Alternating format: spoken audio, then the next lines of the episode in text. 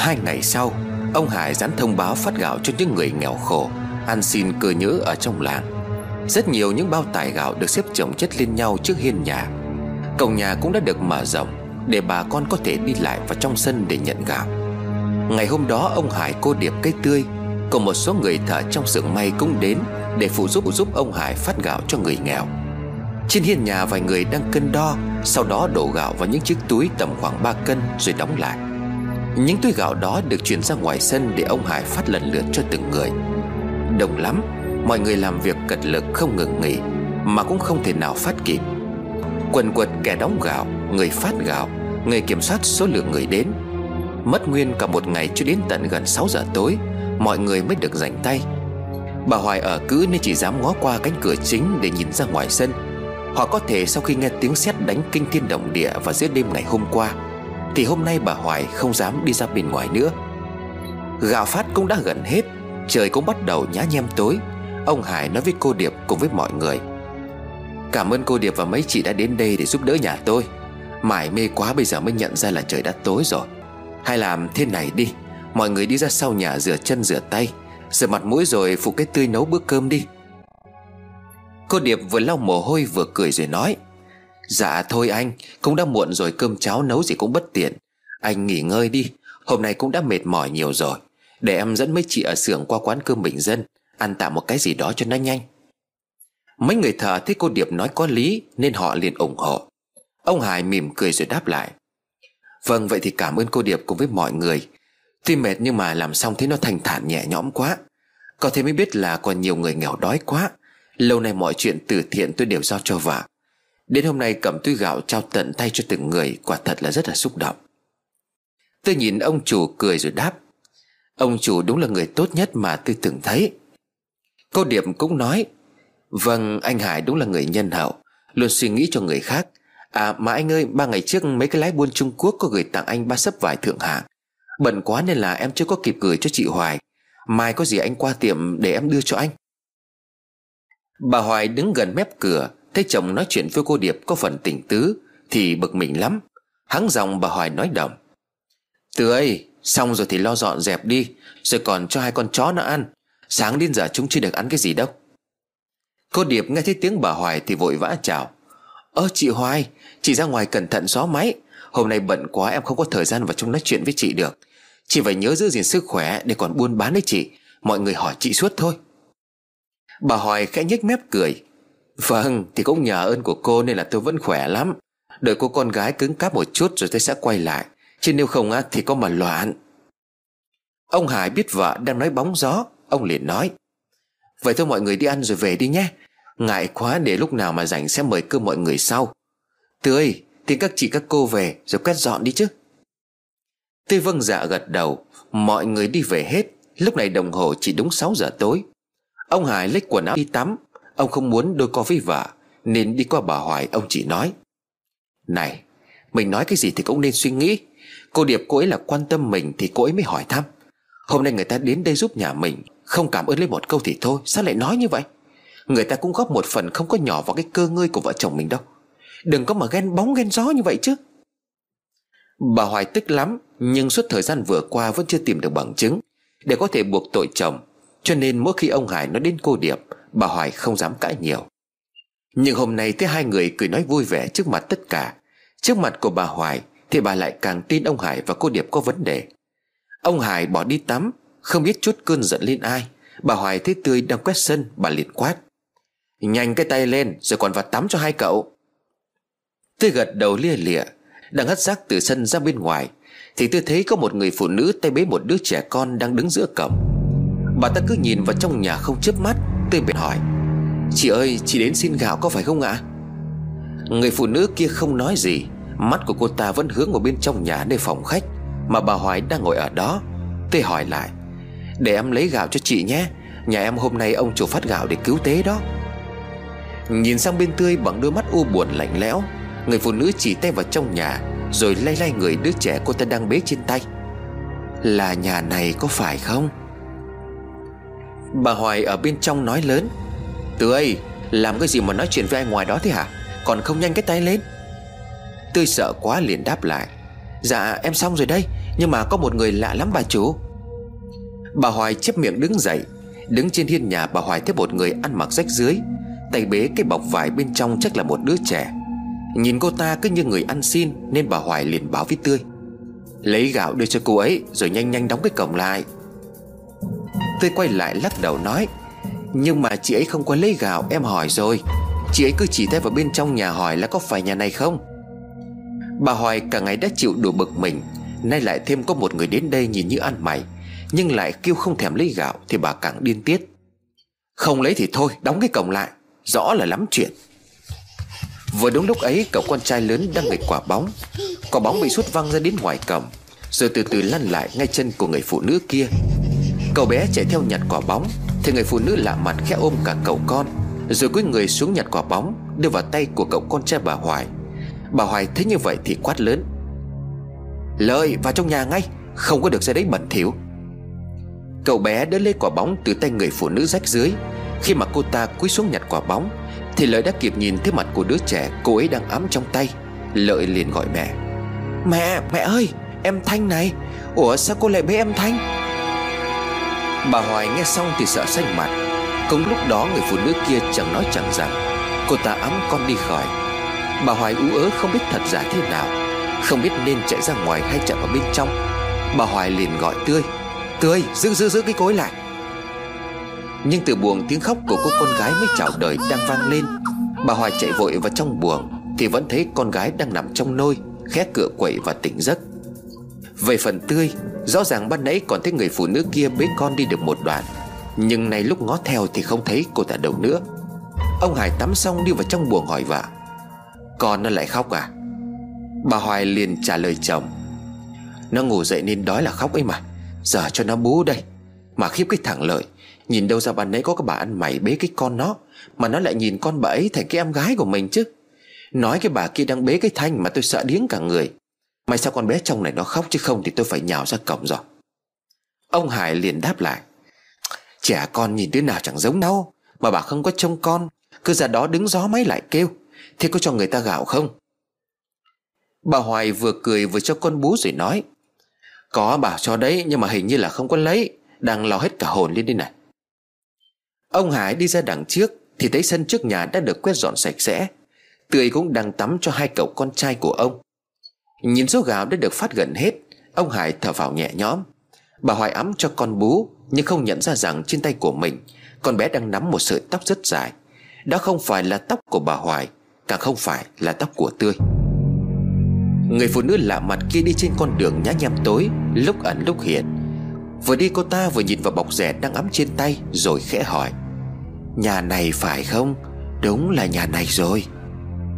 Nhưng bên trong bọc cuộn rẻ tròn ấy Chẳng có đứa trẻ nào cả.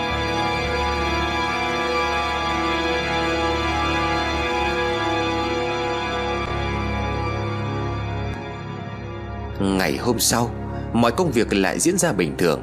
Tất cả mọi người ai cũng thấy trong lòng thư thái, Mặc dù ngày hôm trước ai cũng đều thấm mệt. Việc làm của ông Hải khiến cho bà con hàng xóm nể phục lắm. Ai gặp ông Hải cũng đều chào rồi hỏi thăm một cách kính trọng. Về phần ông Hải cũng thấy mình làm được việc tốt Đêm qua, ông ngủ ngon, không mơ mộng gì cả. Sáng nay tỉnh dậy, Ông Hải tất bật đi ra xưởng may. Trước khi đi, ông còn ngó qua buồng của vợ con xem xét một lượt. Thấy bốn mẹ con đang ngủ một cách ngon lành, Nên ông không đánh thức. Tôi thức dậy từ sáng sớm đang quét sân, Thấy ông Hải đi ra tôi vội buông cái chổi xuống rồi nói, Ông chủ ăn sáng nhé, Để em nấu cho ông chủ bát mì. Ông Hải lắc đầu nói, Thôi, không có cần đâu, Hôm nay tôi cần phải đi sớm. Lát nữa vợ tôi dậy thì nấu cháo cho vợ tôi là được rồi. Mà vẫn còn một ít gạo, Nếu mà trong ngày hôm nay có ai đến xin Thì cứ việc cho hết đi. Tuy vâng dạ gật đầu rồi mở cổng cho ông chủ dắt xe máy ra bên ngoài. Trời vẫn còn sớm, Chắc có lẽ hôm qua cho sưởng nghỉ, Cho nên ngày hôm nay ông phải đến sớm để điều chỉnh lại công việc. Ông Hải vừa đi Thì bỗng nhiên con chó Tây đang nằm ở giữa sân Hách tai lên nghe ngóng. Nó lập tức trồm dậy lao thẳng về phía cổng gầm ngừ. Con chó còn lại thấy vậy cũng lao theo. Hai con chó Tây to vật cứ đứng bên trong cổng mà sủa. Mặc dù bên ngoài cổng không có ai, Tươi cũng hoảng hốt vì sợ chúng sủa quá lớn Sẽ khiến cho bà Hoài tỉnh dậy. Mà nếu bị đánh thức, Bà Hoài sẽ lại cáu gắt. Tươi cố xua chúng vào bên trong. Im nào, đừng có sủa nữa. Bên ngoài có ai đâu. Chúng mày sủa cái gì thế? Vừa dứt lời, Thì tôi nghe thấy một giọng nói của một người đàn ông. Xin lỗi cho tôi hỏi đây có phải là nhà của ông Hải không ạ? à? Hai con chó lúc này trồm lên nhảy bổ vào cổng. Cứ như thể người đang đứng bên ngoài cổng Có thù hận gì đó với chúng vậy. Nhưng tiếng sủa ầm ĩ, Tiếng gầm gừ như những chiếc răng sắc nhọn Của hai con chó cứ như vậy vang lên. Người đàn ông đứng ngoài cổng lùi lại ba bước. Không hiểu ông ta vừa làm gì, Nhưng sau khi ông ta chống cây gậy xuống đất ba lần, Thì hai con chó trở nên hiền lành. Chúng không sủa nữa Mà nằm phủ phục luôn xuống mép cổng. Tươi không dám mở cổng, Đứng bên trong Tươi liền hỏi. Dạ dạ đúng rồi ạ. À. Đây là nhà của ông chủ tôi. Mà ông là ai ạ? À? Người đàn ông ăn mặc quần áo có vẻ lôi thôi, Có chỗ còn rách phải vá. Ông ta đội một chiếc nón rách, Đeo một cái túi vải tay chống gậy. Vì do ông ta đội nón nên tôi không nhìn rõ mặt. Nhưng một vài sợi tóc bạc khá dài của ông ấy Đang khẽ phất phơ ra khỏi phần rách của nón. Ông ta khẽ hỏi tiếp. Vậy ông chủ có hiện giờ có nhà không? Tươi liền lắc đầu đáp. Dạ ông chủ tôi vừa mới đi làm rồi ạ. À? à đúng rồi, có phải ông biết ông chủ tôi phát gạo Nên là đến nhận phải không ạ? À? Ông đợi một chút nhé, Để tôi vào trong lấy gạo cho ông. Ông không có biết đâu ông chủ của tôi tốt lắm. Tôi vội vàng chạy vào góc hiên nhà, Để đong gạo cho người đàn ông đang đứng bên ngoài. Không biết ông ta là ai, Nhưng ông ta nhìn quanh ngôi nhà một lượt, Rồi lắc đầu thở dài một cách đầy ngao ngán. Muộn rồi, Ý trời khó cưỡng. Ông cũng là do họ tự gánh chịu. Lẽ ra ta không nên đến đây. Muộn mất rồi, Không cứu được, không cứu được nữa. Tôi hỡi cắn ở cầm túi gạo chạy ra, Định đưa cho người đàn ông, Thì người này đã biến mất. Mà công nhìn ra đường, Thì thấy ông đã đi một đoạn khá xa. Hai con chó lại bắt đầu gầm gừ. Mắt của chúng đỏ lên nhìn rất dữ dằn. Sợ chó xô ra bên ngoài cắn người, Nên tôi vội vàng đóng cửa lại, Miệng lẩm bẩm nói, Lạ nhỉ Sao từ hôm qua đến giờ cứ xuất hiện xong lại không có lấy gạo? Mà thôi kệ Và đặt cái nồi cháo cho bà chủ đã.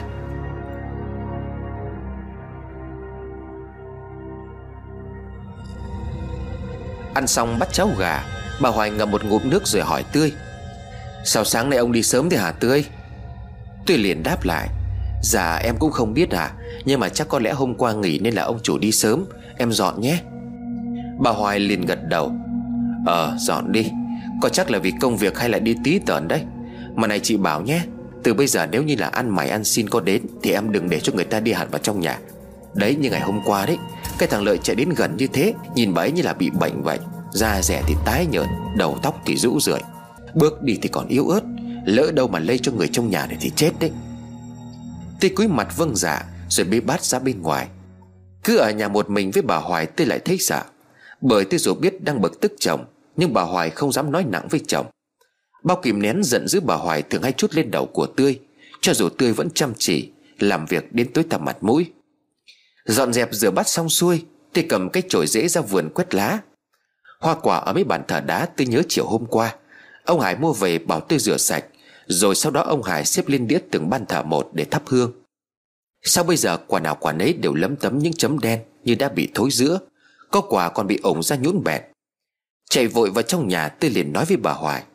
Bà chủ ơi, hoa quả ở bên ngoài vườn thắp hương Bị thối hết cả rồi à Bà Hoài cũng không lấy làm gì lạ, Bởi trước nay vợ chồng bà Hoài có thắp hương đồ cũng ngoài đó, Nhưng để hiểu cũng chẳng ai ăn. Mà hơn nữa bà Hoài vẫn luôn tâm niệm rằng, Đồ cúng ở ngoài vườn sẽ được quỷ thần hiến hưởng, Giống như chuyện con gà cúng mấy năm về trước. Họ thù lộc xong thì việc hoa quả khô héo Hoặc là bị hỏng thối cũng là điều dễ hiểu. Chưa kể ở ngoài vườn mưa gió tạt vào nữa Bà Hoài liền đáp rừng rưng. Hỏng rồi thì vất nó đi. Xem lau dọn mấy cái bàn thờ sạch sẽ vào đấy. Lát nữa chị đưa tiền cho em, Ra bên ngoài chợ mua hoa quả mới và xếp vào đó. Những cái chỗ đó là nhớ không được để bẩn hay là để quên đâu đấy. Tôi vội ra làm ngay theo lời dặn của bà Hoài. Chiều hôm ấy bà Hoài đang nghỉ ngơi Thì bà Tầm sang chơi. Chẳng hiểu bà Tầm nói gì mà bà Hoài liền gọi Tươi một cách đầy giận dữ. Tươi, vào đây nhanh lên. Tươi đang mặt mũi nhem nhuốc nấu cơm ở dưới bếp. Nghe thấy tiếng của bà chủ gọi thì vội vã chạy lên. Bà Hoài liền nói, Giờ mày ở nhà trông bọn trẻ, Đóng cái cổng khóa lại, không cho ai vào nhà nghe chưa? Tôi liền hỏi Dạ em sắp nấu cơm xong rồi, Bà chủ đi đâu? Bà Hoài mặt mũi đỏ lử Nghiến răng nghiến lợi. Bà Hoài vừa nói vừa chửi, Ta còn đi đâu nữa? Ta phải đi bắt quả tang cái bọn gian phu dâm phụ đấy, Bọn mèo mả gà đồng này. Giờ mày cứ ở nhà này, Tao không có chịu được nữa rồi. Giữa ban ngày ban mặt mà chúng còn dám làm như thế Ngay trong cái tiệm vải của tao sao? Dứt lời, Bà Hoài mặc thêm một chiếc áo, Khoác thêm cái khăn rồi đi ra ngoài cổng. Đã có một chiếc xe ba gác đợi sẵn ở bên ngoài. Chắc có lẽ xe đó là do bà Tầm gọi dùm. Lên xe, bà Hoài bảo phu xe đưa ngay đến tiệm vải. Tất nhiên đi sau đó là mấy người bạn của bà Hoài. Không thiếu con bộ Tầm nhiều chuyện. Xe ba gác dừng lại trước cửa tiệm. Bà Hoài sộc thẳng vào bên trong, Thì bắt gặp ông Hải đang ngồi ăn cơm trưa với cô Điệp. Chớ chiều thầy lúc đó cô Điệp lại đang gắp thức ăn vào bát của ông Hải rồi cười nói. Anh Hải ăn thêm đi cho nó khỏe. Cả sáng nay chắc là mệt lắm rồi phải không anh? Bà Hoài đập mạnh cánh cửa tiệm, Khiến cho cô Điệp giật mình. Nhìn ra bên ngoài thấy bà Hoài, Cô Điệp hồn nhiên nói. Ơ chị Hoài, chị mới đến à? Chị ngồi ăn luôn đi. Chưa kịp nói hết câu, Cô Điệp đã bị bà Hoài với lấy một cuộn vải, Đắp thẳng vào giữa mâm cơm. Vừa chỉ tay bà Hoài vừa lao đến chửi bới thậm tệ. Còn đĩ kia, Mày ngủ với chồng của bà, Mà mặt của mày vẫn còn hớn lên như không có chuyện gì thế hả? Còn đĩ chết tiệt này, cái con khốn kiếp. Cô Điệp xua tay phân trần, Nhưng từ phía sau, Một tầm cùng hai người nữa chạy đến túm tóc cô Điệp giật mạnh xuống đất. Hải ra sức ngăn cản, Nhưng bà Hoài đứng chắn trước mặt nói như quát. Sao ông còn dám bênh nó à? Hóa ra ông là đi sớm về muộn, Không phải là vì công việc, Mà là vì cái con đĩ này. Ngồi ăn cơm gắp cho nhau thức ăn tình tứ. Cái loại ông là cái loại khốn nạn. Tôi chưa để ở nhà chăm con cho ông. Còn ông lại đi ăn nằm với cái loại đĩ nhà thổ thế này đây. Ông Hải trợn mắt lên định giơ tay tắt vào vào Nhưng ông đã kìm lại. Ông Hải liền hét lớn. Dừng ngay lại, Các người định làm loạn ở đây thế hả? Nhưng lời nói của ông lúc này không có tác dụng. Ba người đàn bà đang sâu xé cô Điệp một cách tàn nhẫn. Họ dùng sức lôi cô Điệp ra bên ngoài, Kẻ xé áo, kẻ xé quần. Bà con sư tử đang muốn phanh thây một con thỏ non trước mặt thiên hạ. Nghe thấy ở mỹ, Chỉ một loáng sau mọi người đã kéo đến xuống lại trước cửa tiệm vải của bà Hoài Để hóng xem chuyện gì đang xảy ra. Trước mặt họ là cô Điệp, Một người phụ nữ xinh đẹp đã quá quen thuộc với mọi người ở đây. Nhưng khác với mọi ngày, cô Điệp đứng bán hàng, Giới thiệu vải cho người mua. Thì hôm nay cô Điệp đang bị đánh đập dã man, Quần áo bị lột ra gần hết. Cô Điệp khóc lóc cầu xin, Cô không dám thành mình nữa. Hai tay che lại phần thân thể đang bị phơi bày Trước hàng trăm ánh mắt. Cô Điệp gào khóc nói, Tha cho tôi, các chị làm ơn dừng tay lại. Tôi xin các người. Ông Hải xô vợ chạy đến để bắt con mộ gây gớm kia ra. Ông nhanh chóng lấy một tấm vải trùm lên người cô Điệp. Bà Hoài bù lu bù loa trước tất cả những người đang đứng xem. Đấy, mọi người xem đi. Mọi người ra đây mà xem đi này. Cái loại nhà thổ, cái loại đĩ điếm. Tôi nuôi ong tay áo, Tôi nuôi cáo trong nhà bấy lâu nay mà tôi không có biết. Cho nó ăn, cho nó ở. Cho nó công việc Để mà bây giờ lúc tôi bụng mang dạ chửa Thì nó hú hí mèo mả gà đồng với chồng tôi. Trời đất ơi là trời.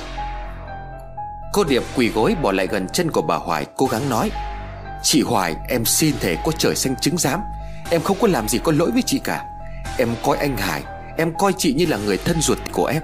Em là người biết trước biết sau, Sao em lại dám là như vậy? Chị đừng có tin những lời đảm tếu Em xin chị đấy. Bà Hoài giơ chân đạp thẳng vào người cô Điệp. Mồm vẫn không ngừng trời Mày còn dám nói sao? Chính mặt tao đã trông thấy, Mày với chồng tao ngồi ăn cơm tình tí với nhau, Còn hơn cả là vợ chồng. Mày còn muốn tao nhìn thấy chúng mày Trai trên cái dưới, Theo mày với Hà Long, Hà Dạ hả? Cút, mày cút ngay cái con đi này. Tao không chứa cái loại mày ở đây. Mày cút đi cho khuất mắt tao ngay lập tức. Ông Hải trước sự xì xào bàn tán của mọi người, Cũng không biết phải nói làm sao. Nhưng ông vô cùng tức giận Khi bà Hoài lại làm ầm ĩ tất cả mọi chuyện lên như vậy. Ông Hải lôi vợ vào bên trong tiệm vải, Cả cô Điệp nữa. Đóng cửa lại để tránh ánh mắt của mọi người, Ông Hải liền nói. Tại sao? Tại sao bà lại làm như thế? Bà bị điên rồi sao? Cái chuyện này rồi sau sẽ phải tính thế nào? Còn gì là danh dự nữa đây? Bà Hoài trợn mắt lên cãi lại. Đúng rồi, tôi đang điên đây. Hỏi cả cái nước này xem, Có cái con đàn bà nó không có điên Khi mà chồng nó ăn nằm với con khác hay không? Ông Hải không chịu đựng nổi nữa. Ông liền tắt bà Hoài một cái rõ mạnh Bà Hoài sức người, Bởi sống với nhau bao lâu nay, Có với nhau ba mặt con. Đây là lần đầu tiên ông Hải tát vả. Trước đây dù có giận dỗi thế nào, Thì ông Hải cũng chỉ quát tháo xong bỏ đi. Nhưng hôm nay ông Hải đã đánh bà Hoài. Trước mắt bà Hoài là cô Điệp cũng đang ngỡ ngàng Trước hành động của ông Hải. Cô Điệp chạy lại rồi ngăn cản. Anh Hải ơi, anh đừng có đánh chị ấy, em xin anh. Bà Hoài thấy như vậy lại càng điên lên. Còn chó cái này, tất cả là vì mày. Mày là con yêu tinh Là con hồ ly chuyên dụ dỗ đàn ông. Mày, mày, tao phải giết mày. Mọi chuyện đến nước này đã không còn có thể cứu vãn được nữa. Cô Điệp quỳ xuống nói trong tiếng nấc. Em lại chị em lại anh. Em có cuộc sống đến ngày hôm nay Đều là nhờ anh chị. Em xin thể với trời với đất Nếu em làm gì sai Làm điều gì đó hổ thiện với lương tâm Thì em sẽ bị chắt đánh chết. Này mọi chuyện đã thành ra thế này Thì em hiểu. Em có nói gì cũng không thể làm cho chị ngôi giận được. Vậy em xin lại chị ba lại Để cảm ơn chị Đã cứu mang em mấy năm nay. Sau đó em sẽ đi khỏi đây. Hai anh chị đừng có vì em mà cãi nhau nữa. Em sẽ đi khỏi đây, Không bao giờ để cho hai người thấy mặt em nữa. Ông Hải nhắm mắt nghiến chặt răng không nói gì. Vợ chồng ông Hải đứng đó, Còn cô Điệp dập đầu ba lần. Đứng lên, cô Điệp nức nở đi vào bên trong Để thu xếp mấy bộ quần áo. Cô Điệp chỉ mang theo đúng ba bộ quần áo của mình. Còn ngoài ra tiền bạc, Những thứ trước đây bà Hoài mua cho cô Điệp đều để lại. Trước khi mở cửa bước ra ngoài, Cô Điệp nước mắt ngắn dài Nói lời cuối cùng. Em đến đây chỉ có ba bộ quần áo. Nay em đi, em cũng xin chỉ mang ba bộ quần áo này thôi. Em rất biết ơn anh chị. Những tháng năm sống ở đây, Em đã rất vui và hạnh phúc. Chào anh chị, em đi. Rằng, Trời đổ mưa rào. Cơn mưa khiến cho đám người hiếu kỳ ở bên ngoài cũng giải tán. Cô Điệp bước ra khỏi tiệm vải, Hòa mình vào trong cơn mưa ảm đạm. Mưa như chút nước, Ông Hải cay đắng nhìn mọi chuyện cứ như vậy đổ vỡ. Bà Hoài thì hả hê ở trong lòng. Bà không nghĩ cô Điệp lại dễ dàng từ bỏ đến vậy. Bà Hoài cười lớn rồi nói, Đúng là cái đồ con đĩ. Mày cút đi, Mày cút đi. Mày đừng bao giờ để tao thấy mặt của mày nữa.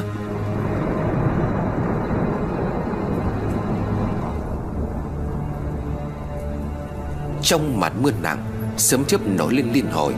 Người phụ nữ yếu đuối khoác chiếc túi vải Bên trong đựng mấy bộ quần áo, Đã bị ướt sũng nước. Cô ta vừa đi vừa khóc trong đau đớn và tủi hận. Mưa hắt vào mặt, Khiến cho cô ấy không thể bước thêm được bước nữa. Tiếng chửi rủa con đĩ, Con điếm, Những ánh mắt nhìn cô để sỉ nhục của người đời, Đã khiến cô cảm thấy nhục nhã. Đứng trên cây cầu bắc ngang qua con sông nhỏ, Nhưng mấy hôm nay trời mưa lớn, Nên nước chảy khá xiết. Cô Điệp lặng lẽ nhìn xuống bên dưới, Rồi nở một nụ cười đầy chua chát. Bố mẹ ơi, Con đi tìm bố mẹ đây. Dòng nước đục ngầu cuốn phăng đi mọi thứ. Ở trên cầu chỉ còn lại túi vải ướt sũng trong màn mưa. Gió vẫn gào thét, Sấm chớp vẫn đang nổ vang trời.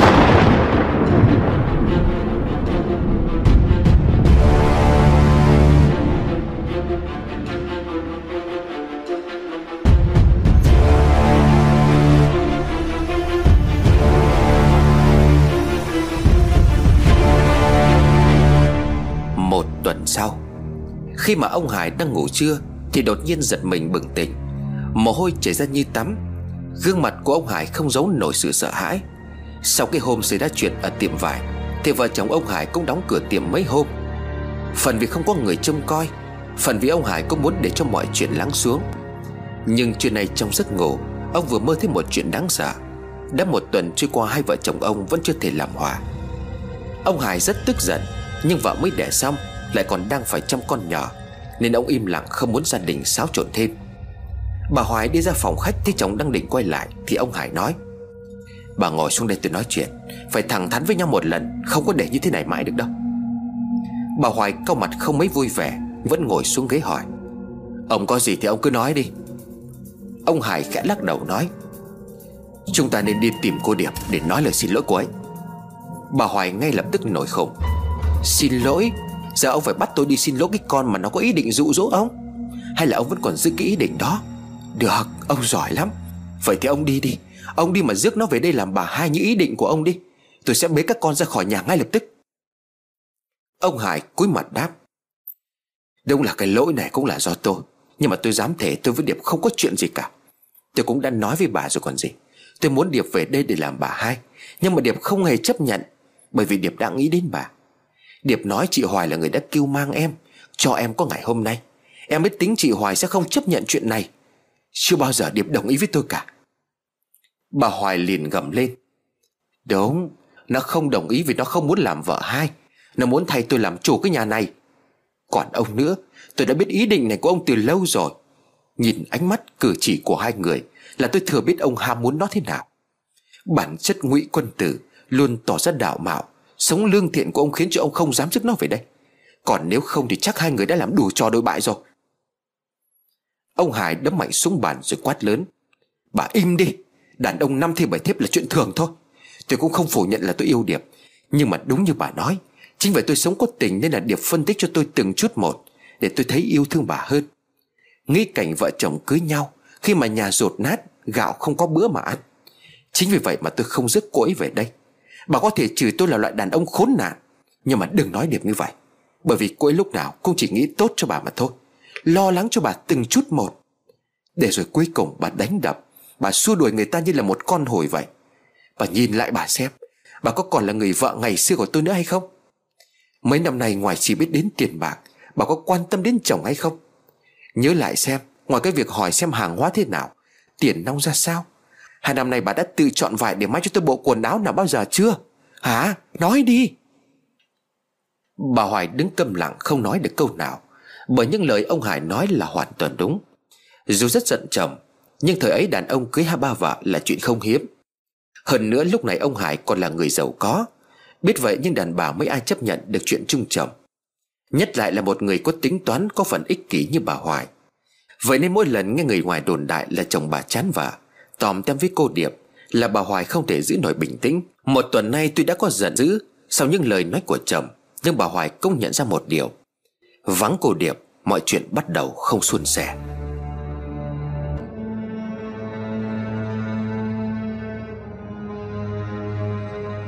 Là một người đàn bà có đầu óc, Lại sống chung với chồng nhiều năm, Cho nên bà Hoài biết rằng Nếu như ông Hải vẫn còn lưu luyến cô Điệp, Thì kiểu gì ông cũng sẽ đi tìm, Giả néo thì đứt dây.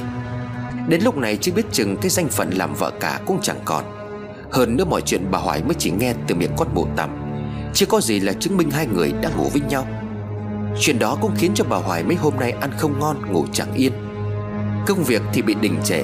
Mấy tiệm vải trên huyện, trên tỉnh mấy ngày qua báo về cũng không buôn bán gì được. Nay thấy chồng quá gay gắt, Nên bà Hoài đành chấp nhận xuống nước. Im lặng một hồi lâu, bà Hoài khẽ nói, Vậy Vậy bây giờ ông muốn tôi làm thế nào?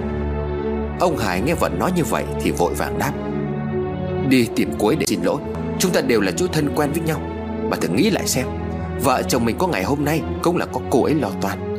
Lẽ ra bà phải là người hiểu cô ấy nhất. Chị em hai người chẳng phải là từng chia đôi, Cả củ khoai lúc đói hay sao? Bà nhớ lại xem nào. Cái ngày mới mở sạp vải ở ngoài chợ, Chú nó mỉa mai chẳng phải là chỉ có mỗi cô Điệp đứng bên mênh bà. Nói lại bọn nó hay sao? Rồi chính miệng của bà Cũng nói là coi cái Điệp như là em gái. Nói thật tôi đã từng nghĩ đón Điệp về đây chung sống Thì bà sẽ đồng ý. Ai ngờ. Những lời nói của ông Hải Khiến cho bà Hoài tỉnh ngộ. Bỗng dưng bà Hoài nhận thấy những việc mình làm là sai trái.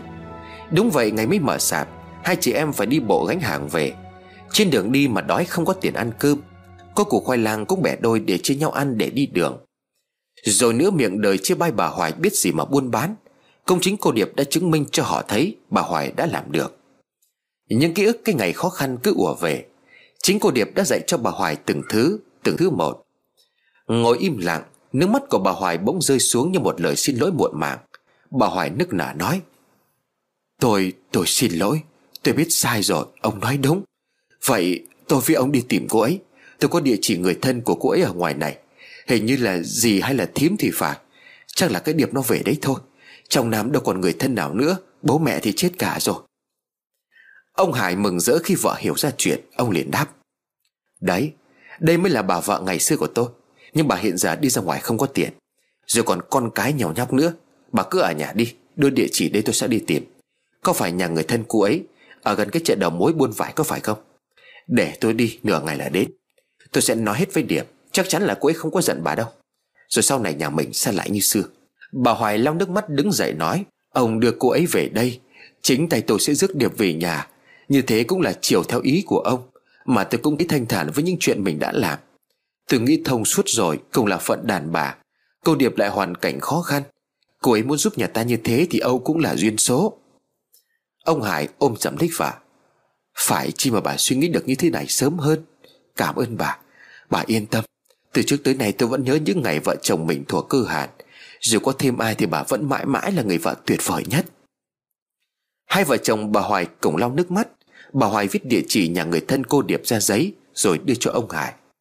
Đây, ông đi luôn đi cho nó sớm, Nhớ phải đưa cái Điệp về đây đấy nhé. Cây tươi đứng sát mép cửa nghe chuyện nãy giờ. Tươi cũng rất quý chị Điệp. Cây hôm cả ông Hải lẫn bà Hoài đi về, Trong khuôn mặt ai cũng tức giận. Hai ông bà chủ cãi chửi nhau cả ngày hôm đó. Tươi nghe cũng biết sự việc xảy ra thế nào.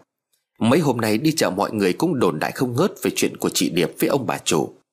Hôm nay thấy bà Hoài tỉnh ngộ, Nhận sai đồng ý chấp nhận chị Điệp Khiến cho Tươi cũng vui lắm. Chưa cần ai bảo Tươi đã chạy ra ngoài sân để mở cổng sẵn Đợi ông Hải đi ra, Để lên đường đi tìm chị Điệp. Ông Hải dắt xe ra Tươi còn lý nhí nói, Ông chủ Ông chủ nhớ đưa chị Điệp quay về đây nhé. Ông Hải mỉm cười rồi đáp lại, Được rồi, yên tâm. Thôi đóng cửa lại đi, Rồi ở trong nhà cho mấy đứa trẻ cho nó cẩn thận. Ông Hải lên xe đi ra khỏi nhà. Buổi chiều hôm ấy bà Hoài cảm thấy nóng ruột, Mặc dù biết ông Hải đi đường vẫn chưa thể tới nơi. Nhưng nghĩ lại bà Hoài cảm thấy gần đây, Đầu óc của bà mụ mị, Ai nói gì cũng nghe. Chính bởi vậy mà ngày hôm đó Mới nghe mụ tầm nói mấy câu Là bà Hoài đã cả giận mất khôn. Bà liền gọi Tươi lại bà Hoài nói, Tươi trông nhà cho chị Để chị sang bên này có chút việc. Tươi liền đáp Dạ bà chủ đi đâu về à? Bà Hoài chỉ sang bên kia đường rồi nói tiếp chỉ sang bên nhà con mụ tằm, Hỏi xem là có đúng là nó nhìn thấy hay không, Hay là đơm chuyện bịa đặt. Thế vâng già rồi ở trong nhà coi bọn trẻ. Cậu lớn thì đang chơi bóng ở ngoài phòng khách. Còn hai đứa nhỏ hơn thì nằm ở trong buồng. Bà Hoài đi sang nhà mụ tằm, Thấy có hai chiếc xe đạp dựng sẵn ở sân, Mà cổng thì không hề đóng. Nhìn thấy hai chiếc xe đạp, bà Hoài biết ngay đó là xe của mấy người tám chuyện với mình. Tuần trước họ còn cùng bà Hoài đi đánh ghen. Bước vào trong sân chưa kịp cất lời thì bà Hoài đã nghe thấy cả đám ba người đang nói chuyện ẩm ý với nhau. Không biết là họ nói chuyện gì, Bà Hoài khét tiến lại gần bức vách nơi có cửa sổ, Rồi im lặng đứng đó nghe ngóng. Giọng của mộ tạm phát ra, Đấy, tôi đã bảo ngay rồi mà, Cái loại đấy là nó ghen lắm, Chỉ cần mỗi người đế vào một câu là nó điên dại luôn. Rồi đóng cửa tiệm cả tuần nay rồi, Có buôn bán được gì đâu. Một người khác thì liền hỏi, Mà hôm đấy cô nhìn thấy chúng hủ hóa với nhau thật à? Mộ tầm cười như nắc nẻ. Nhìn vào đâu mà nhìn thấy, Tôi là tôi chỉ thấy con kia nó đi mua thức ăn về cho ông Hải này thôi. Chưa nào chẳng ăn cơm với nhau ở tiệm vái Mà gớm nữa, cô nam quả nữ ở chung với nhau như thế, Thì kiểu gì chẳng có tí mắm tí mẻ. Tôi về tôi cứ nói như thế, Đúng thì đúng mà kiểu gì cũng chẳng đúng. Thế mà không ngờ bà Hòa lại lồng lộn lên, Đòi đi đánh ghen như thế. Thế cho nên là tôi mới chạy sang rủ mấy bà đi đó, Xem cho nó vui, Có tí tiền kinh kiệu lắm, Thế cho nó bỏ ghét. Người còn lại thở dài nói, Thôi chết, Làm thế thì phải tội chết. Nghĩ lại tôi thấy mình còn sai, Xé quần áo của người ta trước bao nhiêu là người. Nhưng mà khổ chị Hoài, chị ấy cho mượn tiền nong lúc khó khăn. Nghĩ bụng chị ấy bị cướp chồng như thế Nên là tôi mới làm như vậy. Ai rẻ cô ác quá đấy cô Tầm ạ Bà Tầm vừa nói vừa cười Ờ kìa, Hôm nay cũng là hai chị đánh nó nhiều chứ tôi có đánh mấy đâu. Cô không phải là tôi bực tức gì bà Hoài hay là con đấy đâu. Cái thằng chồng tôi đến này cứ mỗi lần nó về nhà nó đều nói là, Cái cô Điệp ở tiệm vải nhà ông Hải mà đẹp thế. Đúng là gái nam ăn nói khéo lại còn dịu dàng. Xong nó cứ lôi tôi ra để so sánh. Một hôm tôi nhìn thấy nó vào trong tiệm vải mua vải thì không mua, Nhưng mà lại cứ tán tỉnh con kia này là tôi ghét. Mà chắc chẳng riêng gì chồng tôi đâu. Đàn ông cái làng này, Có cái thằng nào mà không thèm nó để chảy cả dãi ra. Chẳng qua là chúng nó sợ nhà ông Hải Nên là không có dám bén mảng đi thôi. Nó đi khỏi cái đất này là đúng ý trời rồi còn gì. Các chị phải cảm ơn tôi nó mới đúng. Hai người kia chẹp miệng thở dài. Có lẽ họ cũng đã nhận ra lỗi sai của mình. Bà Hoài đứng ngoài nghe hết câu chuyện. Bà Hoài giận tím mặt. Nhưng nếu bây giờ chửi bới ẩm sòm lên thì càng nhục. Cách duy nhất bây giờ là tìm cô Điệp về, Để cho chúng nó thấy tình cảm của gia đình bà Hoài vẫn tốt đẹp. Bà Hoài nuốt cơn giận bỏ về. Về đến trước cổng thì bà Hoài lại thấy một người phụ nữ ăn xin rách dưới. Nhìn phía sau bà Hoài chỉ nghĩ đó là ăn xin. Từ ngày ông Hải phát gạo đến nay cứ thi thoảng lại có ăn xin đến xin gạo, Xin tiền. Bà Hoài gọi từ đằng sau. Này này, đứng xa xa đã, chó nó cắn. Cổng nhà tôi chưa có đóng đâu. Người phụ nữ kia quay mặt lại, Nhưng cô ta không nói gì. Cô ta lùi ra khỏi cánh cổng, Hai tay ôm bọc vải như đang ấm con. Không chỉ có vậy, Lần này cô ta còn dắt theo một cậu nhóc nữa. Nhìn cậu nhóc gầy gò, Đen đùi chân tay lở loét, đứng run rẩy. Tay của nó nắm chặt người phụ nữ. Rồi cả hai cứ như vậy đứng nhìn vào bên trong nhà. Bà Hoài khép mở cổng đi vào, Rồi đứng từ bên trong hỏi ra. Đến xin gạo có phải không? Đứng im đấy đợi tôi, Để tôi gọi con xe nó ra đưa cho. Lúc này đứng đối diện, Bà Hoài mới nhận ra đây chính là người phụ nữ lần trước, Đã ấm con đến đây nhưng mà không phải xin gạo. Chính là người phụ nữ mà cậu con trai của bà nói là đang ấm cái Thanh. Bà Hoài ngờ ngợ nhưng mà nhìn thấy mẹ con ghê quá, Nên cũng chỉ muốn đuổi đi cho nhanh. Bà Hoài đi vội vào bên trong nhà gọi Tươi. Tươi Tươi đóng mấy cái ống gạo cho vào trong túi, Rồi đem ra cổng cho ăn xin kìa kìa. Để em lấy chị trông cho. Tươi vâng dạ rồi chạy ra bên ngoài xem. Chạy ra đến cổng Tươi nói vòng vào bên trong. Ngoài này có ai đâu hả bà? Bà Hoài đang bực nên liền gắt. Tao vừa thấy ba mẹ con nhà ăn xin. Mẹ nó một tay ám con, Một tay dắt thằng nhóc gầy gòm ghẻ lở Đứng ở trước cổng nhà cơ mà. Mới đi vào đây quay ra nhìn vẫn còn đứng đó. Tôi mở cổng nhìn ra bên ngoài, Lúc này mới chỉ 5 giờ chiều Trời vẫn còn sáng. Ngó nghiêng một lúc tôi không thấy ai cả, Mà khi bà chủ gọi Tươi chạy ra cổng, Nếu có người thì Tươi phải nhìn thấy chứ. Thôi kệ, Tươi cũng không dám cãi, Đóng cổng lại tôi đi vào sân nhà để chuẩn bị cơm nước. Nhưng Tươi vừa đi khỏi đó, Thì trước cổng nhà ba mẹ con người kia Lại đang đứng đó thủ lù từ bao giờ. Đúng nhà này không con. Dạ đúng Đúng rồi mẹ ơi.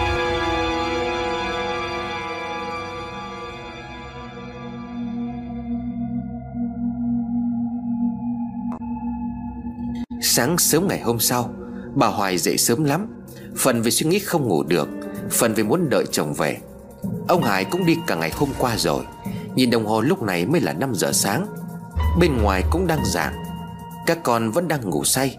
Bà Hoài khét chở mình dậy rồi đi ra ngoài hiên sân. Lâu lắm rồi bà Hoài mới dậy sớm tận hưởng cái không khí buổi sớm trong lành như vậy. Sau ngày hôm qua, Bà Hoài đã nhận ra nhiều điều. Cả đêm nằm trần trọc suy nghĩ Bà Hoài thấy mình mấy năm nay đã bỏ qua quá nhiều thứ. Tự vấn lại bản thân của mình, Bà Hoài khét thở dài cầm lấy chiếc chổi. Đã hai năm nay bà Hoài mới quét sân. Quét sân xong, Bà Hoài mở cổng để đổ rác ra ngoài. Tuy đã rạng sáng nhưng mà trời vẫn còn hơi sương. Bất chợt bà Hoài nhìn thấy bên kia đường có một người con gái. Nhìn đằng sau cảm thấy rất quen thuộc. Cô ta mặc một chiếc áo bà ba vàng nhạt Cây quần lanh đen, Mái tóc dài thướt tha. Cô gái đó đang đứng trước cổng nhà của bà Tầm Nhìn rất quen thuộc nhưng không rõ mặt Nên bà hỏi khẽ gọi. Cô gì ơi cô đứng đó làm cái gì thế? Tìm nhà ai có phải không? Cô gái kia im lặng không đáp. Nghe thấy tiếng nói của bà Hoài Cô gái định rời đi. Nhưng khi cô ta quay mặt lại Thì bà Hoài sững sờ nhận ra Đó chính là cô Điệp. Bà Hoài liền gọi lớn Điệp, Điệp Đúng là em rồi sao em lại đứng ở đó? Nhà chị bên này cơ mà. Điệp, đứng lại đã được, có đi. Chị xin lỗi, chị sai rồi. Em đừng có đi đâu nữa. Ở lại đây với chị đi Điệp. Cô Điệp dừng lại Nhưng cô không nói chỉ khẽ cúi mặt. Bà Hoài vứt cây chổi xuống đất Rồi chạy lại nắm tay của cô Điệp khóc lóc rồi nói Đừng đi mà em. Em ở đây với anh chị đi. Chị xin lỗi chị sai rồi. Về đây ở với chị luôn em nhé. Cô Điệp quay sang nhìn bà Hoài Bằng ánh mắt lạnh băng u uất. Một nỗi buồn sâu thẳm. Khẽ lắc đầu cô Điệp nói Chị ơi Em chết rồi còn đâu. Bà Hoài lúc này bất giác cảm thấy cánh tay mà mình đang nắm Có phần ướt sũng. Lại toát ra những hơi lạnh đến gai người. Bà Hoài vội vã rụt tay lại. Em, em nói cái gì vậy? Sao cả em người lại ướt thế này? Em lạnh lắm phải không? Đi, đi vào trong nhà lau khô người đi Rồi chị lấy quần áo cho em mặc. Nhưng lần này bà Hoài không còn nắm được tay cô Điệp nữa. Hình ảnh cô Điệp đứng ngay trước mắt của bà Nhưng nó lại tựa như một màn sương mờ ảo Nhìn thấy mà không thể chạm vào. Cô Điệp nhìn bà Hoài buồn bã, Rồi bỏ mặt quay đi. Bà Hoài cố gắng gọi theo. Điệp, đứng lại đã, đừng đi. Cô Điệp biến mất, Nhưng giọng nói vẫn còn văng vẳng đâu đây. Chị ơi, Em chết rồi, Nhưng em không trách chị đâu.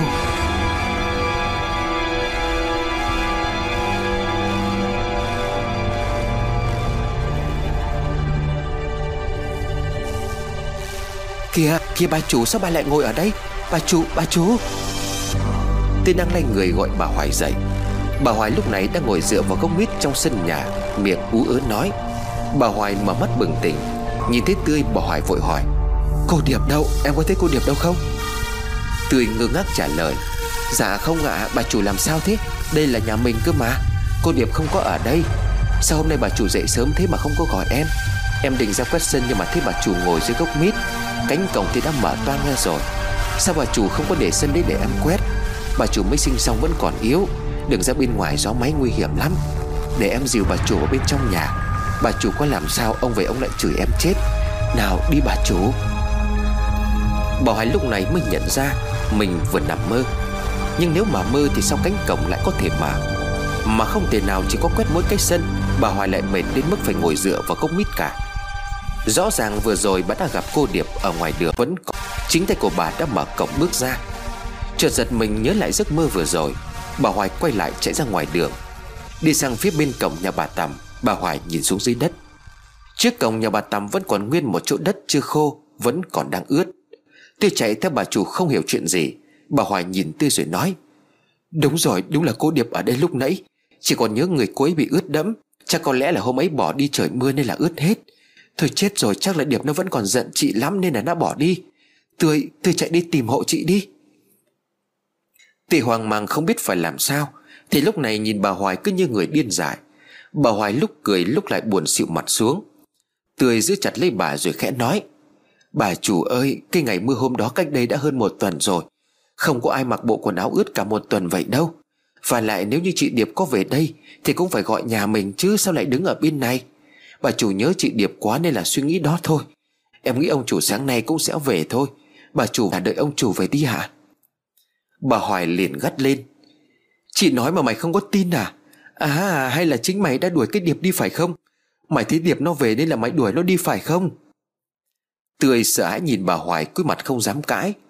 Trời đã sáng hẳn, Đúng lúc đó có tiếng xe máy đang chạy lại. Nghe tiếng xe tôi cũng đoán đó chính là xe của ông Hải. Quả nhiên là không sai. Ông Hải đang quay về tôi vội vã gọi lớn. Ông chủ ông chủ, Bà chủ bị làm sao ấy? Ông chủ giúp em với. Bà Hoài nhìn thấy chồng về Thì vội vã chạy lại. Giữ tay của chồng, bà Hoài liền hỏi. Mình ơi, mình có thấy cô Điệp đâu không? Cô ấy có về đây rồi phải không? Ông Hải nhìn vợ bằng ánh mắt đầy giận dữ. Hất tay của bà Hoài ra, Ông Hải liền quát. Tránh ra, bà tránh tôi ra. Bà Hoài không hiểu chuyện gì đang xảy ra. Tươi cũng vậy. Đây là lần đầu tiên tôi nhìn thấy ông Hải giận dữ đến mức Hất cánh tay của vợ ra như vậy. Tôi dìu bà Hoài đi vào bên trong, Nhưng ông Hải chạy thục mạng vào bên trong nhà, Lấy một cái gì đó, Rồi toàn ngồi lên xe định đi tiếp. Bà Hoài giữ xe của chồng lại miếu máu nói, Mình làm sao đấy, Sao không cứ trả, Sao không có trả lời tôi? Cô Điệp đâu rồi, Có phải ông đưa cô ấy về đây rồi không? Ông Hải nén giận từ nãy đến giờ, Dựng xe xuống, ông Hải hét vào mặt cô bà Hoài. Bà còn dám hỏi tôi nữa sao? Đồ giết người. Cô Điệp Cô Điệp, cô chết rồi. Cô ấy chết rồi. Chính là do bà đấy. Tươi thút thít hỏi lại. Ông chủ Ông chủ nói thật không? Chị Chị Điệp chết rồi hả? À? Ông Hải lúc này không cầm được nước mắt. Ông Hải buông thõng hai tay mặc cho cái sen đổ dập xuống đất. Ông Hải liền nói. Điệp chết rồi. Đúng là oan nghiệt. Cô ấy chết cách đây có lẽ đã một tuần. Nhưng vậy sáng sớm ngày hôm nay Người ta kéo lưới mới kéo được xác của cô ấy lên. Mà cũng chớ trêu thay cái khúc sông đó, Nằm ngang trên đường mà tôi đi về. Thế người ta xuống lại xem đông, Hỏi ra mới biết là ông thuyền trải quăng lưới kéo lên một chiếc xác. Chẳng biết tại sao mà tôi thấy lo lắng, Rồi sợ hãi bởi để nghĩ đến ngay đến người quen. Càng đến gần cái chỗ người ta phủ cái chiếu lên phần thân thể của người đã chết, Tôi lại càng run rẩy. Chỉ nhìn thấy bên cổ tay của cái xác chết, Cô đeo một cái vòng bạc là tôi đã ngã quỵ xuống đất rồi. Cái vòng đó chính là của cô Điệp Là cái vòng mà mẹ cô ấy đã mua cho cô lần sinh nhật thứ 18 Bao nhiêu năm qua cô Điệp vẫn luôn đeo nó ở trên tay. Đến khi tôi mở chiếc chiếu ra Thì thật đáng sợ. Hai người có biết không? Cô Điệp chết mà không còn nguyên vẹn thân thể. Mặt mũi mắt miệng đã bị thối rữa, Cá ăn gần hết. Chỉ có bộ quần áo trên người là còn nguyên vẹn. Chính là bộ quần áo của ấy mặc Rồi chào tôi với bà bước ra khỏi cửa tiệm đấy. Trời ơi là trời! Ở hài lòng chưa? Bà đã hả hê chưa? Sợ điệp nó chết rồi đó. Ông Hải nước mắt ngắn dài, Xong ông dừng xe lại rồi đi ra khỏi cổng. Tê chạy theo rồi gọi, Kìa ông chủ, Ông định đi đâu vậy hả? Ông Hải liền đáp lại, Tôi phải đi ra đó để đưa tiền cho người ta đưa xác cô Điệp về chôn cất. Người thân của cô ấy bây giờ cũng chẳng còn ai nữa. Người trên Hà Nội cũng đã chết năm ngoái rồi. Cái hôm mà cô Điệp nói xin phép tôi về thăm người thân Chính là ngày cô ấy về lo đám tang cho người nhà cô ấy. Chỉ sợ vợ chồng tôi bỏ công bỏ việc, Nên là Điệp không có dám nói gì. Ngày hôm qua nên tìm theo địa chỉ, Thì nhà lạnh tanh lạnh ngắt. Hỏi ra mới biết là chủ nhà đã chết rồi. Giờ tôi phải ra đó lo liệu đưa Điệp đi chôn cất. Tươi chảy nước mắt. Ông chủ cho tôi đi với. Ông Hải nhìn bà Hoài đang choáng váng, Ngồi bệt ở dưới sân sau tin động trời vừa rồi. Ông Hải lắc đầu nói.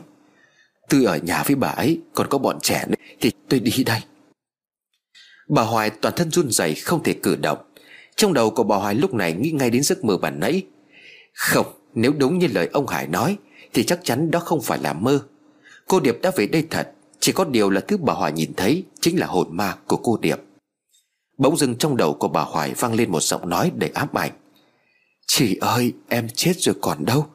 Chị ơi, em đã chết rồi. Em chết rồi.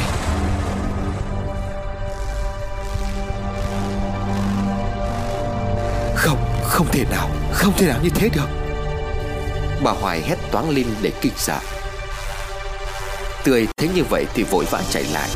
Vất vả lắm tôi mới đưa được bà Hoài vào bên trong nhà. Ngồi trong buồng chỉ có một mình với và ba đứa con. Bà Hoài đảo mắt nhìn xung quanh gian buồng. Lúc này bà Hoài sợ cô Điệp xuất hiện ở đâu đó. Cô Điệp sẽ hiện ra hổ chết bà. Càng nghĩ càng run. Nhớ tới lúc sáng nay khi bà Hoài chạm tay vào cô Điệp cho Bà đã thấy quần áo của cô Điệp ướt sũng. Đó là vì cô Điệp chết dưới sông. Cơ thể của cô lạnh ngắt, Đó là vì cô không còn là người sống nữa. Quá sợ hãi, Bà Hoài ngồi nép vào trong góc giường miệng lẩm bẩm nói, Điệp ơi, tha lỗi cho chị. Chị không cố ý. Tha cho chị Chị hứa sẽ nhang khói cho em đầy đủ. Tươi nấu cháo thì mang vào trong phòng. Tươi vừa mở cửa ra thì bà Hoài liền hét toáng lên Ma, ma Tươi toan bước lại gần Thì bà Hoài lại càng tỏ ra sợ hơn. Hai tay xô về phía trước Nhắm mắt lại bà Hoài cầu xin trong sợ hãi. Đi đi tôi lại cô Tôi lại cô đừng lại gần đây. Bởi người mà bà Hoài nhìn thấy bây giờ không phải là tươi. Bà Hoài đang sợ hãi đến sinh ra ảo giác. Bà Hoài bây giờ chỉ còn thấy một cô gái mặc chiếc áo bà ba Với mái tóc dài ướt đẫm nước Đang đứng trước ngay cửa buồng Cô ta đứng đó để những giọt nước chảy tong tong xuống sàn nhà. Tôi nhìn bà Hoài mà cảm thấy thương hại. Tôi đóng cửa lại bước ra ngoài Để cho bà Hoài ở trong đó một mình mà tĩnh tâm.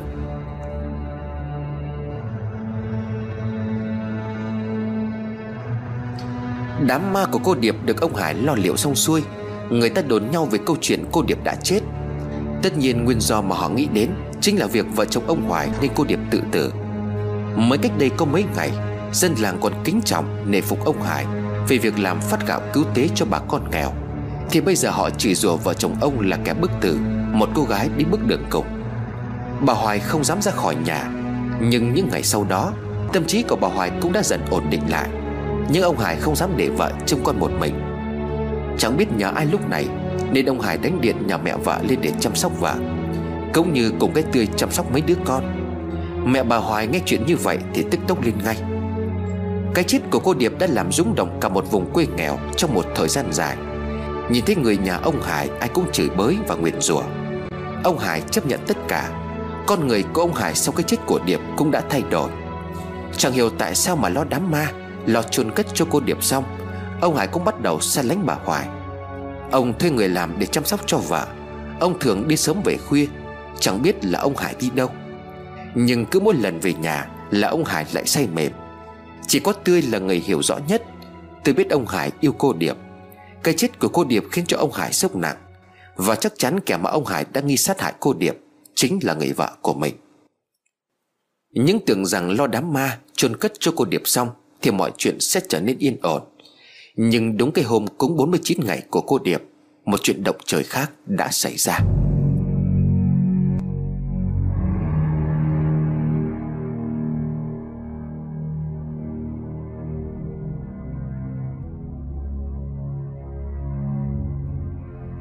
Hôm trước, Tê cùng với hai người làm nữa trong nhà, Đi mua đồ để về hôm sau mời thầy về cúng 49 ngày cho cô Điệp. Bà Hoài cùng mẹ xuất sáng chuẩn bị. Đã gần hai tháng trôi qua, Mọi chuyện trong nhà cũng đã dần lắng xuống. Ông Hải tuy đau buồn nhưng dẫu sao Ông Hải cũng là người biết suy nghĩ. Thế vợ suốt thời gian qua lúc nào cũng quỳ trước gian thờ, Thành tâm tụng kinh niệm Phật. Có những hôm bà Hoài vừa quỳ xuống vừa khóc lóc, Mong cô Điệp tha lỗi. Bà cũng kể cho chồng cái sự việc mà hôm ông Hải thấy sắc của cô Điệp. Rằng sáng ngày hôm đó, Cô Điệp cũng hiện về và nói không trách bà Hoài. Thấy vợ ăn năn hối lỗi thực sự, Nên ông Hải có phần nào nguôi ngoai. Bởi tuy cô Điệp đã chết, Nhưng thực tâm bà Hoài sau đó cũng mong muốn ông Hải đón cô Điệp về sống chung. Chỉ tiếc là cô Điệp nghĩ quẩn, Mà dòng mình xuống sông chết trước đó rồi.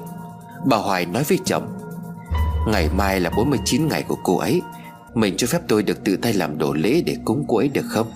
Mình cũng biết thời gian vừa qua tôi cũng ân hận lắm rồi. Mình có trách tôi thế nào thì tôi cũng chịu. Nhưng xin mình hãy để tôi tỏ lòng thành với linh hồn của cô ấy. Ông Hải liền khẽ đáp. Vậy thì bà lo liệu cho nó chu toàn. Người chết thì cũng chết rồi. Giờ phải sống làm sao cho miệng đời nó bất cay độc với mình. Hy vọng linh hồn cô điểm nơi suối vàng Sẽ tha lỗi cho bà Và cả cho tôi nữa. Sáng sớm ngày hôm sau, Khi mà bên trong ông Hải mọi người đã lịch kịch chuẩn bị, Người chất bếp kẻ múc nước, Người quét dọn Sắp đổ lễ, Thì ở bên kia đường đối diện nhà bà Hoài Có một tiếng kêu thất thanh vang lên. Tiếng của một người đàn ông, Hình như người đó đang phải chứng kiến hay gặp một chuyện gì đó đáng sợ lắm. Mọi người dừng tay đổ xô ra bên ngoài, Mở cổng lao ra đường. Không chỉ có nhà ông Hải mà những nhà gần đó cũng đang chạy ra xem. Tiếng hét phát ra từ bên nhà bà Tầm Phía nhà bà Tầm cửa chính đã mở toang, Chồng bà Tầm đang bỏ lê bỏ lết ra ngoài sân không đứng được, Nhưng miệng vẫn đang gào thét. Cứu tôi, vợ tôi chết rồi. Vợ ông ta vừa chỉ vào bên trong nhà. Ông Hải chạy vội vã sang cùng với người đàn ông nữa. Hai người đàn ông chạy sang Tưởng chồng bà Tầm bị thương ở đâu đó Nhưng không phải. Trên người ông ta không hề có một vết thương tích nào cả. Ngoài đôi dép lào ướt đẫm máu đang nằm trong sân. Họ nhấc người chồng của bà Tầm dậy. Tuy nhiên tứ chi của ông buồn rùn không thể đứng được. Ông ta chỉ tay vào bên trong nhà rồi nói Vợ, vợ tôi chết rồi Ông Hải cùng mấy người nữa nhìn vết máu kéo dài từ bên trong nhà ra ngoài sân Thì cũng cảm thấy trột dạ. Vết máu kéo dài có lẽ do chồng bà Tầm kéo từ bên trong ra ngoài. Cả hai người nhìn nhau rồi gật đầu thống nhất đi vào bên trong. Khẽ đẩy cánh cửa chính qua một bên Ông Hải từ từ bước từng bước một vào bên trong. Cảnh tượng trước mắt khiến cho ông Hải suýt nước phải đứng tìm chết. Người đi cùng ông Hải còn sợ đến nỗi phải bỏ chạy ra bên ngoài kêu cứu. Có người chết, cô Tam chết rồi. Cả xóm ầm ĩ ồn ào, Bà Hoài bỗng dưng nổi ra gà. Trong nhà của bà Tắm lúc này, Chỉ có một mình ông Hải đang đứng chôn chân tại đó. Nhìn cái xác của bà Tắm đang lủng đằng treo trên một sợi dây thừng, Vắt ngang qua xà nhà. Kinh hãi hơn, Khuôn mặt của bà Tắm lúc này đang hướng ra bên ngoài cửa chính. Miệng của cái xác như bị ai đó dùng dao cắt hai đường, Bắt đầu từ hai bên mép sẽ tận xuống mang tai. Cái miệng của bà Tắm lúc này đang ngoác rộng ra, Phần cầm khẽ chuyển động Mỗi khi sợi dây thừng đong đưa theo những cơn gió ùa vào, Máu chảy từ trên xuống ướt sũng cả nền nhà, Đen xỉ và nhơ nhớp. Dưới chân cây xác là một cây ghế và một con dao đẫm máu, Sắc lẹm. Đôi mắt của bà Tầm trợn ngược toàn lòng trắng, Mắt mũi tím thâm, Hai bàn chân trắng ợn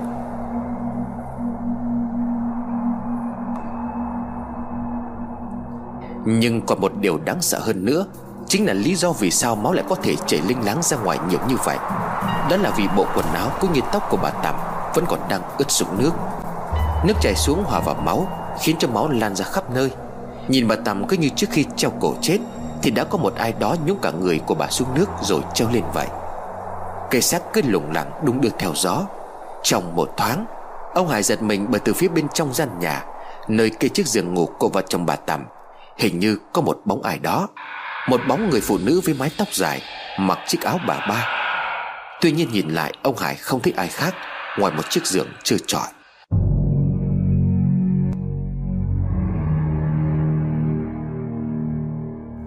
Cái chết của bà Tầm khiến cho dân làng hoảng sợ Qua thẩm cha chồng bà Tầm thì được biết, Tới hôm trước hai vợ chồng đi ngủ. Đến một giờ đêm lúc chồng bà Tầm khát nước, Do ban ngày uống nhiều rượu, thì vẫn còn thấy vợ mình nằm bên cạnh. Thậm chí khi ngủ, bà Tầm vẫn còn ngáy. Nhưng sáng sớm nay lúc tỉnh giấc Sờ soạng không thấy vợ đâu. Chồng bà Tầm nghĩ rằng vợ dậy sớm. Nhưng lúc đi ra sân ngoài, Ông mới giật mình khi đang ngái ngủ bước đi. Ông đã đụng vào một vật gì đó. Dù mắt nhìn lên, Ông ta hoảng sợ khi nhận ra một cái xác Đang treo lơ lửng ngay giữa nhà của mình. Hốt hoảng ông mở bung cánh cửa chính để chạy ra bên ngoài, Thì chồng bà Tầm đã bị trượt ngã. Ánh sáng ngoài trời hắt vào bên trong Khiến cho ông ta nhận ra người trong cổ lơ lửng giữa nhà Chính là vợ của mình. Kinh hoàng hơn nữa Là ngoài cái xác đẫm máu Thì khuôn mặt của bà Tầm đã bị cắt đến đầy gây rợn. Mọi người hỏi trước đó bà Tầm có biểu hiện gì không, Thì ông chồng đều lắc đầu. Thậm chí ngày hôm qua bà Tầm còn rất vui vẻ, Vì chồng đi làm về còn đưa hết tiền lương. Thế cho nên bà Tầm mới cho ông ấy đi uống rượu cả buổi tối. Nhìn cái ghế với con dao hơn nữa trong nhà chỉ có hai vợ chồng. Nếu không phải do ông chồng ra tay giết vợ, Thì chỉ còn lại một nguyên nhân duy nhất, Đó là bà Tầm tự sát. Nhưng tự sát bằng cách treo cổ đã đành, Tại sao lại còn phải dùng dao để cắt miệng đầy máu của mình như vậy? Một con người bình thường dám đủ liều lĩnh để dùng dao cắt chính miệng của mình hay sao? Mặc cho mọi người đồn đoán ra sao, Thì vẫn có những người nhìn cái xác của bà Tầm Mà tự hiểu ra vấn đề. Một trong số đó chính là bà Hoài. Bà Hoài không dám nhìn cận cảnh cái xác. Nhưng nghe ông Hải kể lại Thì bà Hoài đã hình dung ra được hình ảnh đó thế nào. Bà Hoài run rẩy nói với chồng Không, không lẽ nào là do cô ấy? Ông Hải thắc mắc nói Bà nói cái gì, do ai? Mà bà biết ai gây ra chuyện này sao? Bà Hoài giật mình lắc đầu ngoẩy ngoẩy Không, tôi không biết Tôi đâu có biết gì đâu. Hai tháng này ông thấy đấy Tôi có bao giờ nói chuyện với nhà nó đâu. Ông Hải thấy cũng đúng từ hôm đám ma chưa cô điệp xong, Ông thấy vợ mình không còn giao du với đám bà tạm nữa. Ông Hải liền nói, Nhưng mà sao nó lại chết một cách dã man như vậy chứ? Nghĩ lại thôi mà tôi còn cảm thấy nổi hết cả da gà lên đây này Bà Hoài im lặng không nói gì, Nhưng trong đầu của bà cũng tưởng tượng ra hình ảnh. Mồm của bà Tầm đã bị rạch đến mang tai. Bà Hoài dùng mình nghĩ đến chuyện ngày đó, Tượng trưng cho việc cái mồm của bà Tầm Nên cô Điệp phải gieo mình xuống sông tự vẫn. Chi tiết toàn thân của bà Tầm ướt sũng nước Càng khiến cho suy nghĩ của bà Hoài là đúng. Hôm nay là 49 ngày của cô Điệp. Nếu nghĩ kỹ lại thì nguyên nhân khiến cô Điệp phải chết Chính là do bà Tầm Và hôm nay trong 49 ngày của cô Điệp, Bà Tầm đã chết một cách để gây giận Dù có không tin Thì bà Hoài cũng phải tin bà Tầm chết Là do chính cô Điệp hiện hồn Với để báo oán.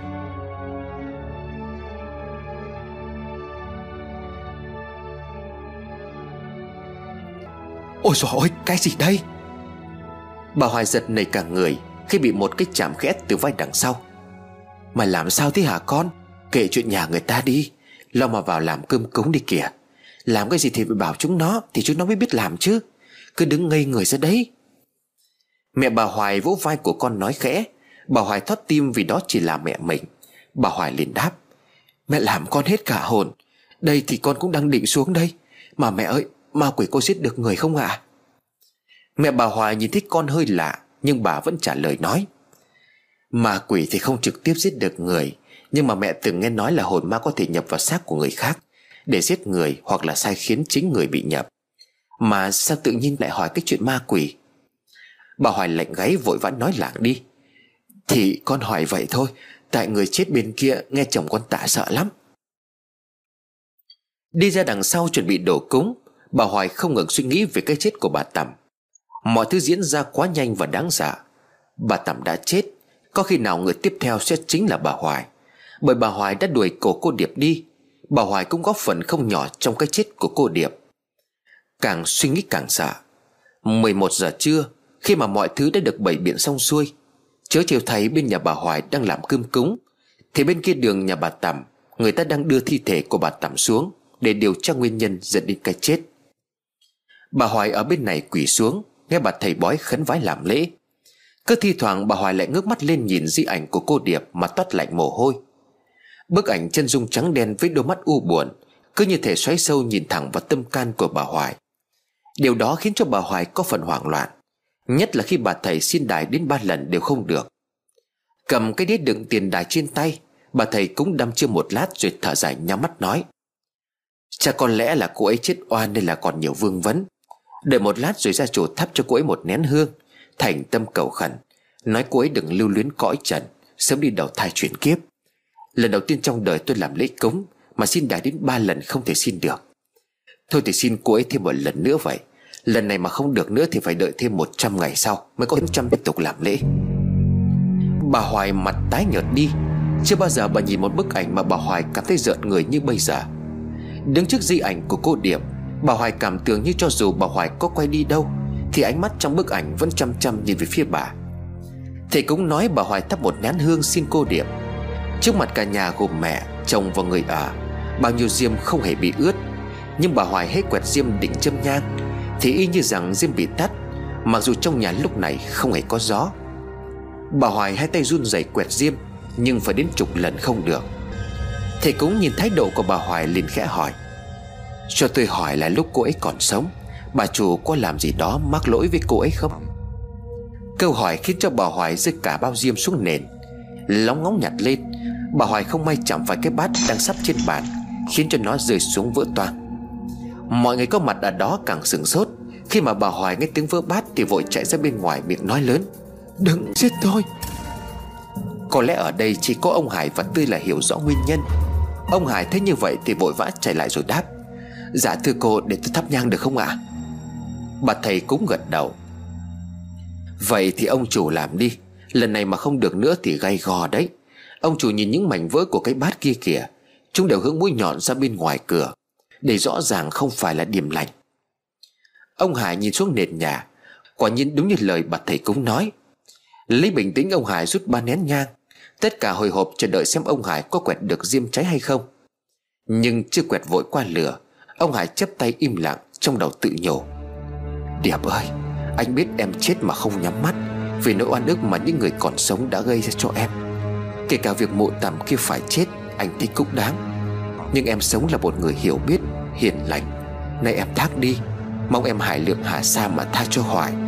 Hoài cũng đã biết sai, Biết ăn năn hối lỗi. Bản chất của Hoài không xấu, Chỉ vì nghe theo lời bịa đặt của mấy người đời Mà gây ra lầm lỗi cho em. Em có thiêng chắc cũng biết khi tỉnh ngộ, Hoài đã hiểu ra và một lòng muốn em về đây chung sống với cả gia đình. Chỉ tiếc là em đã ra đi trước một bước. Rất khó để mong em tha thứ, Nhưng mà anh xin em hãy buông bỏ để siêu thoát, Để đi được đầu thai. Nếu có kiếp sau, anh và Hoài xin được làm thân châu ngựa, Để chuộc lại lỗi lầm của kiếp này đã gây ra cho em. Vái bà vái, Ông Hải lấy bao diêm quẹt lửa Lửa cháy không tắt. Bà cây nhang được đốt cháy đỏ rực. Cắm nhang và bắt hương, Ông Hải gọi vợ đến trước di ảnh của cô Điệp quỳ lại. Một làn gió nhẹ từ bên ngoài thổi vào, Mang theo một mùi hương quen thuộc. Mùi hương của hoa nhài mà cô Điệp rất thích. Cô Điệp thường ngày hay dùng hoa nhài Để ủ thơm tóc mỗi khi gội đầu. Cơn gió mang theo mùi hương thơm thoang thoảng, Khiến cho không gian trong nhà trở nên dễ chịu. Mọi người ai nấy đều thanh thản sau cơn gió lạ. Bà họ vẳng bên tai, Một giọng nói từ trong không trung vọng lại. Em không trách chị đâu. Tiếng tung đài xin quẻ của bà thầy cũng được gieo xuống cái đĩa nhỏ. Quẻ tốt, Bà Hoài cũng ba vái rồi ngẩng đầu lên kẽ nói. Xong rồi, cô ấy chấp nhận lời thỉnh cầu của gia chủ. Làm lễ xong, Bà thầy trước lúc ra về, Được ông Hải đi theo kính thêm một phần lễ mọn.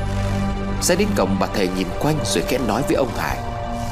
Tôi chỉ là thầy cúng, Tôi không biết nhiều chuyện ma quỷ âm binh. Nhưng không khí trong nhà ông chủ với ngoài cổng này Có cái gì đó rất lạ. Hình như ma quỷ đang lảng vào quanh đây, Nhưng mà không vào được bên trong. Chính vì vậy âm khí ở trước cổng là khá nặng, Hoặc có thể do ở đây mới có người chết, Cho nên tôi cảm thấy như vậy. Tôi nhất ông chủ thêm cẩn thận, Để lâu sẽ có hại.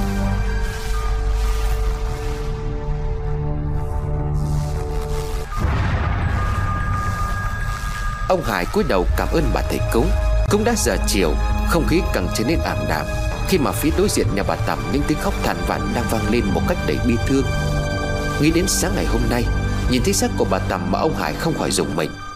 Không phải ông không nghĩ đến cô Điệp, Mà là ông cố giấu đi để cho vợ không sợ hãi đến mức hoảng loạn, Vì ông biết bà Hoài đang bị khủng hoảng. Vậy là việc cúng lễ cho cô Điệp cũng đã xong. Giờ là lúc ông Hải và bà Hoài quay lại với công việc. Vì sưởng may gần đây làm ăn không được tốt, Do cái chết của cô Điệp Khiến cho ông Hải cũng như mọi người đều hoang mang. Mấy tiệm vải cũng đã đóng cửa suốt gần 2 tháng. Chuyện làm ăn đang có dấu hiệu đi xuống. Nếu không chỉnh đốn lại, Thì sẽ ảnh hưởng đến rất nhiều người. Dù vẫn còn buồn, nhưng ông Hải vẫn phải dẹp đi mọi chuyện qua một bên Để tiếp tục công việc. Một làn gió nhẹ khét thổi qua tóc của ông Hải. Cơn gió đó như đang quanh quẩn cuốn lấy ông. Tất nhiên làn gió đó có mùi thơm của hoa nhạt. Ông Hải bỗng cảm thấy như có ai đó vừa khẽ chạm vào sau lưng của mình. Ông giật mình quay lại, Làn gió biến mất. Phía sau lưng của ông không có ai cả. Nhưng nước mắt của ông Hải cứ như vậy rơi xuống, Như vừa nhìn thấy một bóng hình quen thuộc. Ông Hải khẽ nói, Điệp, cảm ơn em vì tất cả. Ông Hải lặng lẽ bước vào trong nhà. Trong số người ngồi bên sân nhà bà Tầm khóc than từ sớm đến giờ, Chẳng hiểu họ đã ở đó từ bao giờ, Hay có ai nhìn thấy họ không? Nhưng ngồi trong góc sân dưới gốc cây nhãn rầm mát Là ba mẹ con ăn xin bữa nọ. Người mẹ hai tay vẫn ôm lấy chiếc bọc vải Còn cậu con trai nhỏ ngồi bên cạnh nắm lấy tay của mẹ. Ngồi bên sân nhà bà Tầm Nhưng đôi mắt của họ lại chỉ nhìn chăm chăm về phía nhà ông Hải. Đừng khóc, đừng khóc con ơi Chúng ta chưa vào được đâu.